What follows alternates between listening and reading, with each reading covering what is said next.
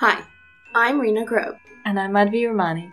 and this is Misinformed, the podcast for lazy but smart people. Every week, we'll be discussing a different trend or topic so you can stay informed the easy way. So, Madhvi, what's the topic this week? Last week, I did say that we were interviewing investigative journalist Andrea Dip about the evangelical factions in Brazil, but we're saving that one for next week due to scheduling. And this week, we are discussing China, which is super relevant because over the last six days, basically from last Sunday, the 16th of October, to this Saturday, the 22nd of October, China's Communist Party Congress has been taking place. And this is the 20th Congress. It's an event that happens once every five years. It's really interesting because it kind of tells us what the world's most populous state is focusing on and where it's going. And this year's Congress was notable in quite a few ways, but one thing that really stands out is that China's leader, Xi Jinping, is going to continue to lead the country after a decade. Previously in China, after Mao, there was this like two term limit for leaders because they kind of acknowledged that there was a problem of having the same guy have absolute power indefinitely. which is always a problem regardless of what country you're in. So I'm glad that at least they realized it.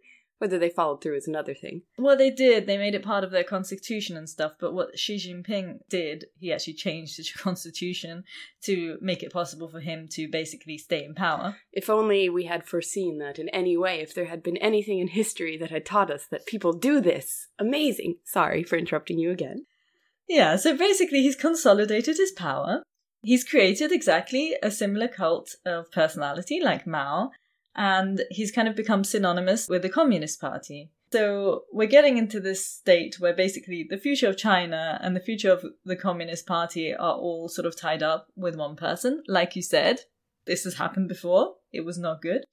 Anyway, another notable takeaway from this Congress is that there is this incredible focus on security. So, in an article published in the Washington Post, someone did the math and they counted that the Congress uh, report has the word security in it 91 times. That's up from 55 mentions in 2017 and 36 in 2012.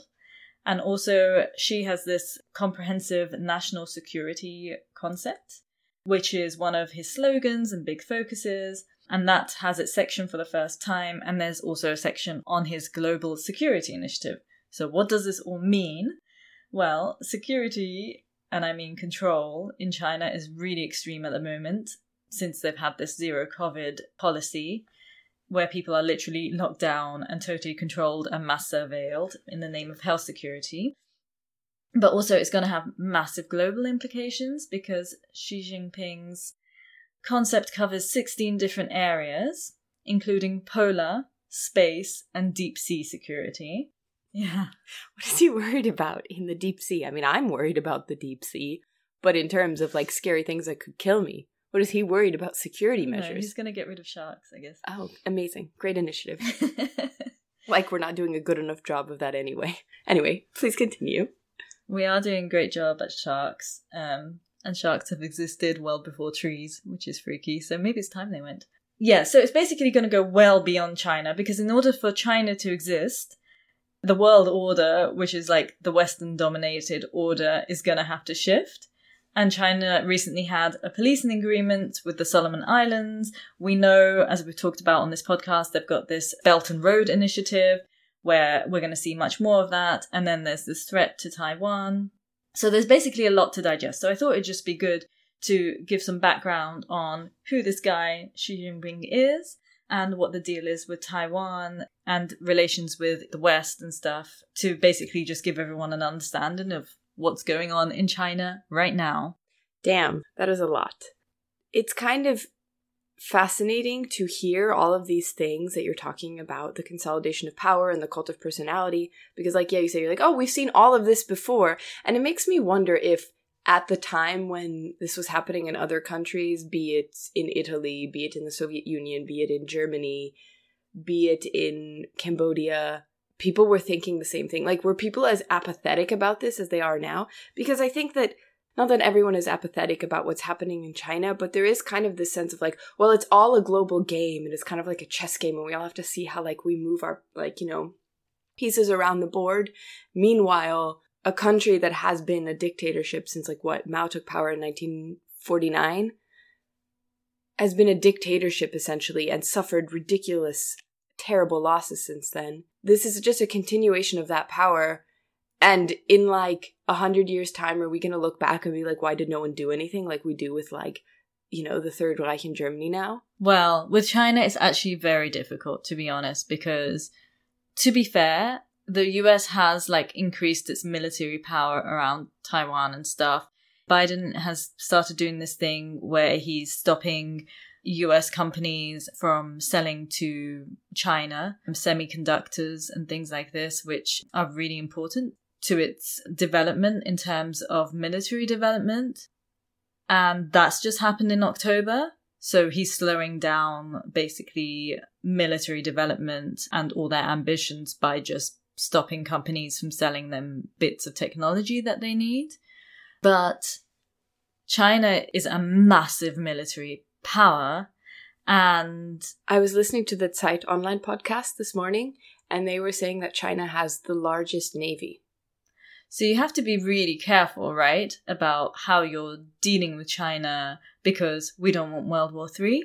but see i totally get that do not want war never want war love peace but it feels like this is the same thing that we saw with Ukraine, where people are saying we have to be really careful about how we deal with Russia because we don't want World War III. We have to be really careful how we deal with China because we don't want World War III. I understand all of that, and I understand that they're trying to do things for the better of the entire world or something, but it just feels like these tiny countries are becoming sacrificed for the. I don't know. I don't really know where I'm going with this because obviously we don't want World War III, but like, I don't know sorry that wasn't a really good thought but i just kept thinking like are we going to sacrifice ukraine are we going to sacrifice taiwan to keep peace like Yes. yes great well done world But I kind of understand it because you can't have World War Three just because of Taiwan, because Taiwan is tiny. But the reason also that the US is defending Taiwan has got nothing to do with the Taiwanese people. the united states of america has never done anything because they care about anyone else they've always done it for selfish reasons Yeah, so with Taiwan, TSMC is a big company that makes uh, microchips, and they are the biggest manufacturer of microchips in the world. And microchips is what makes the entire global economy right now run. It's really, really important. So somehow Taiwan is very important because it manufactures this stuff. And that's why China wants control of it as well. And that's why the US also is invested in this. And that's the only reason that anyone cares about Taiwan. If Taiwan was like, yeah, had nothing like this, then it wouldn't really matter. For the, for China as well, it's annoying that Taiwan is a democracy and runs basically as a democracy very successfully and it's just against their political ideology rather than purely economic too. Hmm. It's fascinating because, like, Taiwan officially does not exist as a country, right? It's Chinese Taipei and it's a part of the People's Republic of China. Well, it does exist as a country. It's just like it depends on who recognizes it as a country. So 14 countries recognize it, including the Vatican.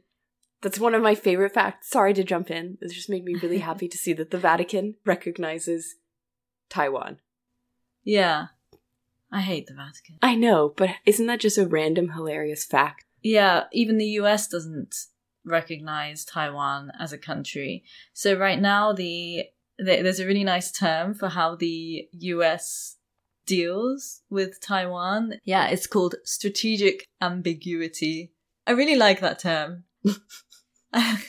when people are like, "What are you doing with your life?"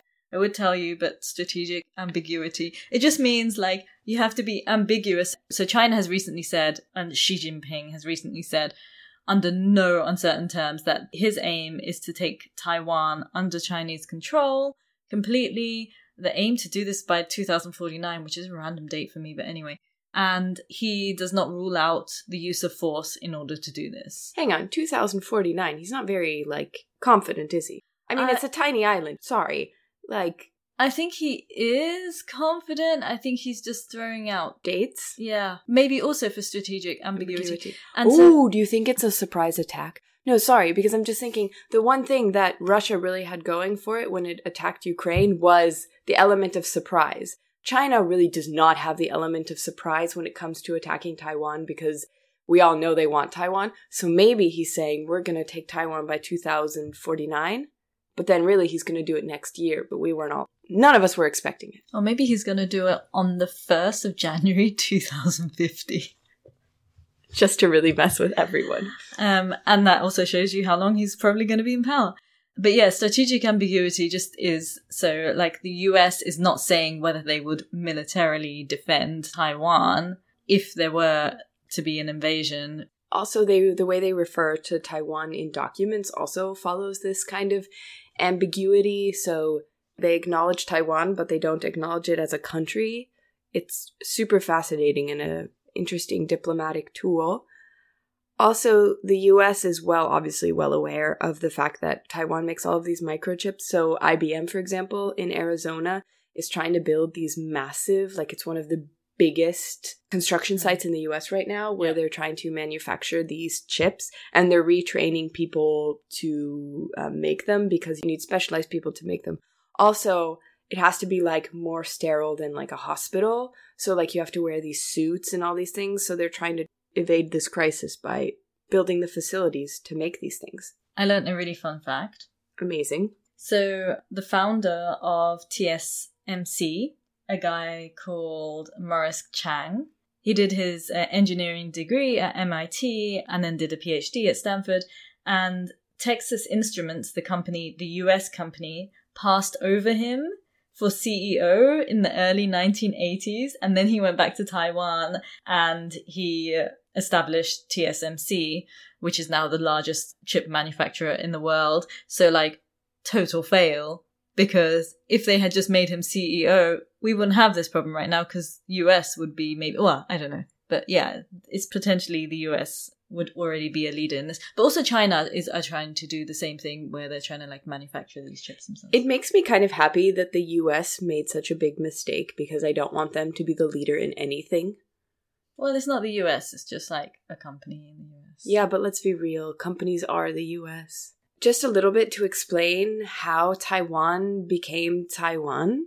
So, the ancestors of Taiwanese indigenous people settled on the island around 6,000 years ago. In the 17th century, there was large scale immigration from Han Chinese people when it was a Dutch colony. Then in 1683, it was annexed by the, I'm sorry, China, Qing dynasty of China, and then it seceded to the Emperor of Japan in 1895.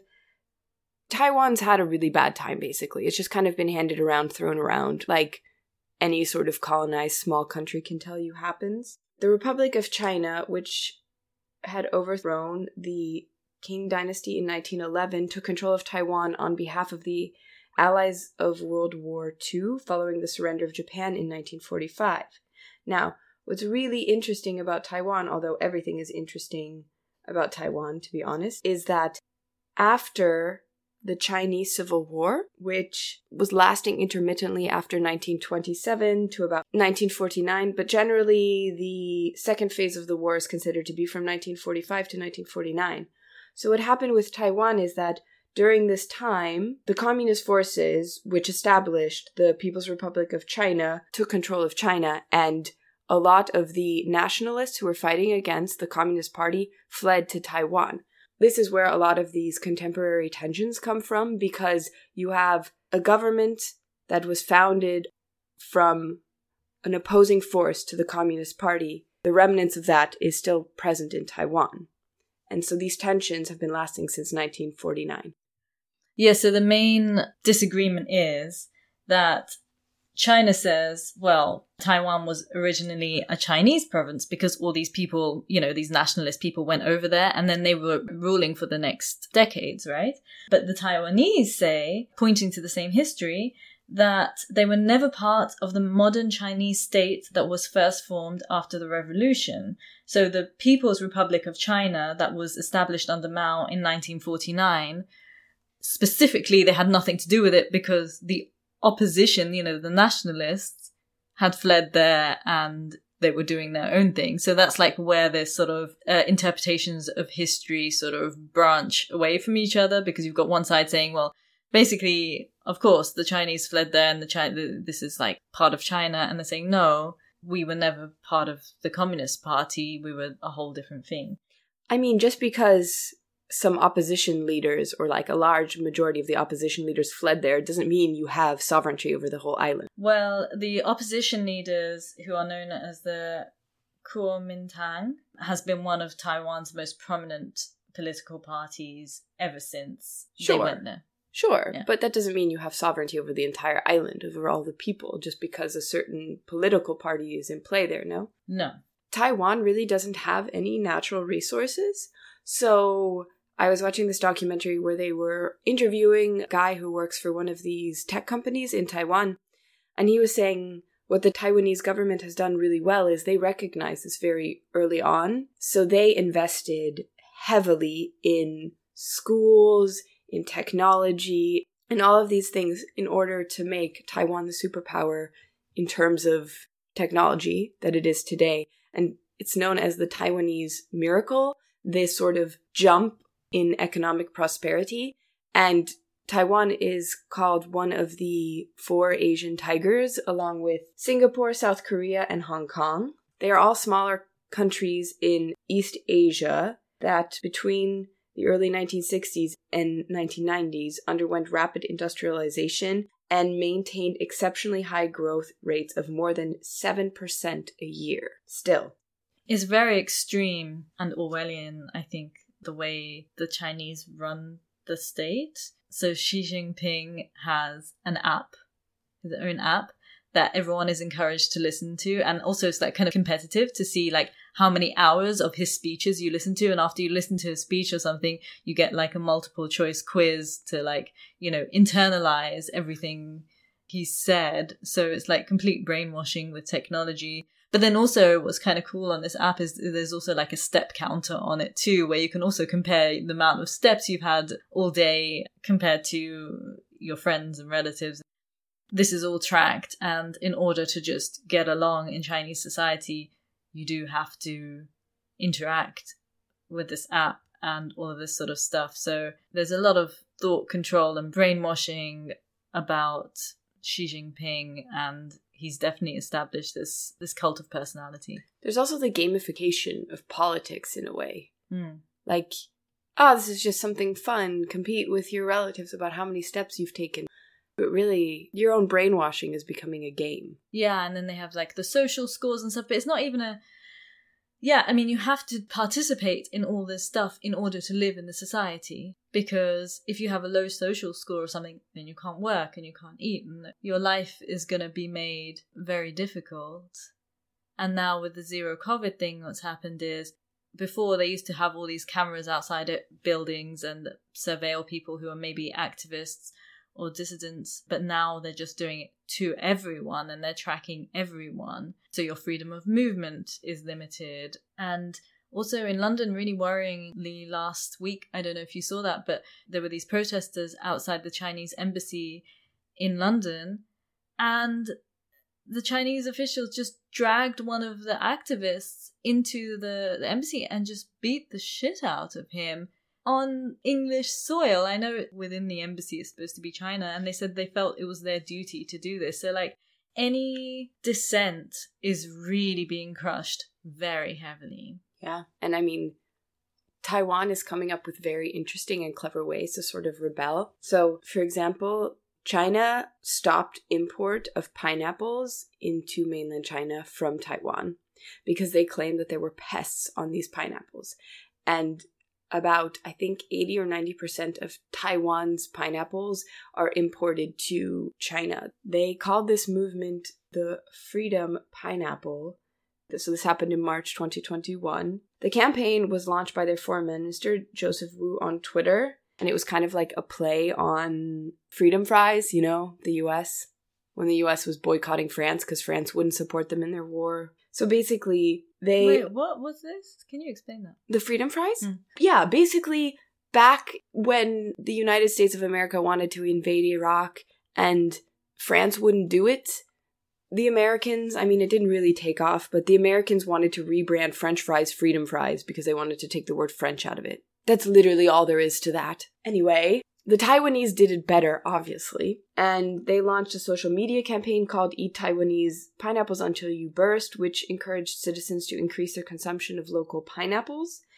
And so, like, restaurants would like incorporate pineapples into all of their meals. They found clever and inventive ways to incorporate it into like cocktails and other things. The return of the pina colada. Yes, the return of the pina colada. So Taiwanese firms placed large orders for local pineapples. It was sort of like a really nice moment in Taiwanese politics because all parties sort of like, you know, came together and unified against a common enemy across the political spectrum. Everyone unified for freedom, pineapples. And yeah, they basically managed to, you know, sell as many pineapples to the country as they had to China. It received like really heavy coverage in Japan. Large orders of pineapples were being placed. A foodie music group in Japan released a music video about the situation. Sales also increased in Hong Kong, which was not subjected to Chinese bans at the time. Also, in Australia, it received support, with parallels being drawn to Chinese tariff increases on Australian wine. Yeah, like the former American Secretary of State Mike Pompeo tweeted a picture of himself eating dried Taiwanese pineapples while playing chess using the hashtag freedom pineapple. What I don't like about this is that he was the Secretary of State for Trump, so I immediately disagree with this man. What a little shit. He was not doing this to support Taiwan, but to, you know, anger China, which I'm like, don't use Taiwan as a pawn against China. You're stereotyping. I'm stereotyping the Secretary of State for Mhm. Donald Trump. Mm-hmm. Okay. I'm sure he was really interested in Taiwanese well being. Uh, recently, Taiwan is actually doing this again because China has imposed the same tariffs on their sugar apple. What is a sugar apple? They're also called Taiwanese custard apples. oh my god, this sounds delicious. Yeah, I've never eaten one, but they look really cool. Why I'm don't we import them here? here? Do you want to tell everyone what they look like? Oh, I've seen those. They look like a artichoke, but longer, a little bit longer. I've seen those in the supermarket. Cool. Yeah. Oh, nice. And then when you cut them open, they're white on the inside with black seeds. Yeah, so China is doing the same thing right now with the sugar apples. The problem with fresh fruit and Taiwan is China is the closest trading partner in the sense of fruit needs to stay fresh, so you need to get it to its location right away. So, in order, you know, it, it really limits. It means they can export to what?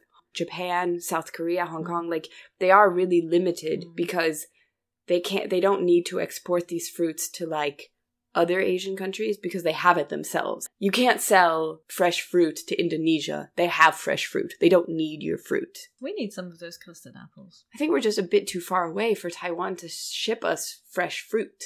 Like I think it would be very bad for the environment. I, that's never come into question when it comes to shipping things all over the world. That's true. You're right. I don't think they care about that. Great. This is why the climate is such a catastrophe.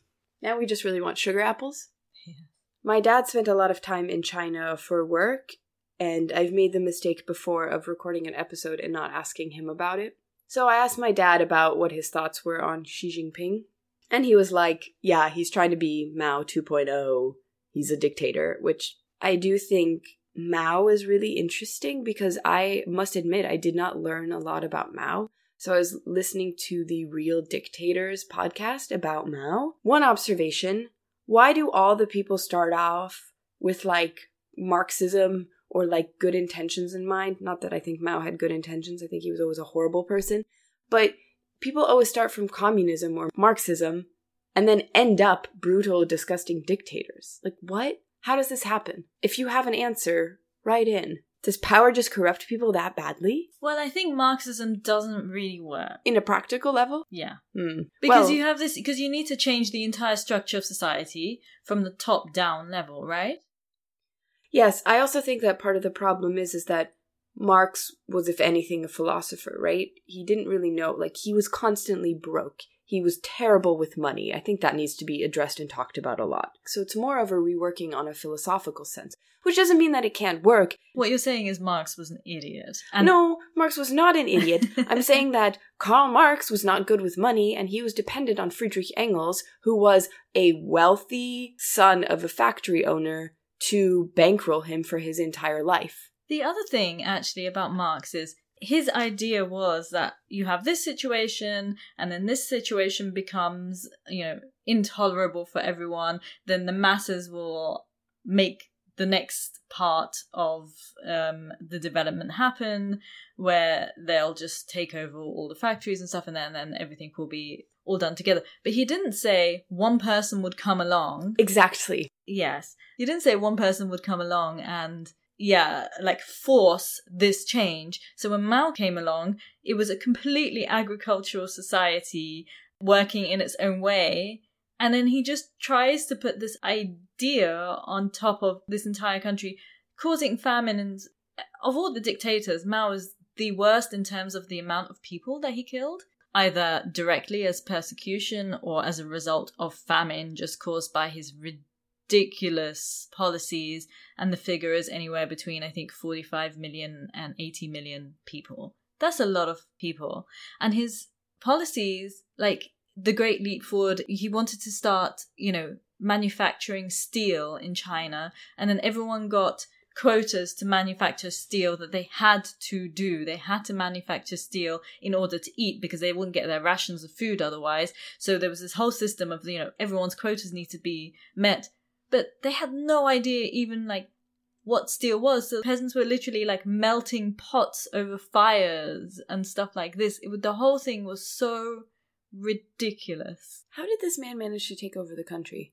And not not like practically, but just like when you hear these really not well thought out things, you're like, how did someone like this manage? Like, I don't understand. they did a lot of propaganda i guess and they and they just had a story and they stuck with it. And you can see now that mao is coming back into somehow maybe you know he's not so he's not looked at as a as a bad guy but he totally was. He killed um, you know anywhere up to 80 million chinese people right? And there's a disconnect between reality and the story which often happens and you can kind of see this is one of the problems that Xi Jinping is going to come up against because he has this political ideology of, say, zero COVID policy, right?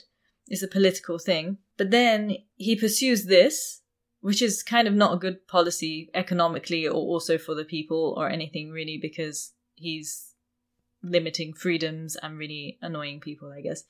And so he's going to have to come up against, like, are the Chinese people going to put up with this economically, if you know what I mean? Because political ideology and what really happens economically are two different things, and that's where his weakness is right now. So It boggles my mind. I mean, obviously shouldn't boggle my mind given what China does, but re- reading about like the things they would do in Shanghai where they just come and seal off entire apartment buildings, like I know this is a very privileged thing to say, but sitting in Berlin, Germany, I'm just like, what? yes, and in the next few decades, where this guy will inevitably be in power, because it seems very unlikely. Like he's weeded out every single kind of opposition under the guise, or maybe not so guise, of corruption, because there was a lot of corruption. And then he also sort of took a lot of control militarily as well. So he does, he is going to stay there, I think. And this is a guy who really wants to make China the dominant power in the world. And that's going to affect all of us, I think. All right, so yeah, cool. On that just very apocalyptic and uplifting note, here are three things you can do this week to be a better person.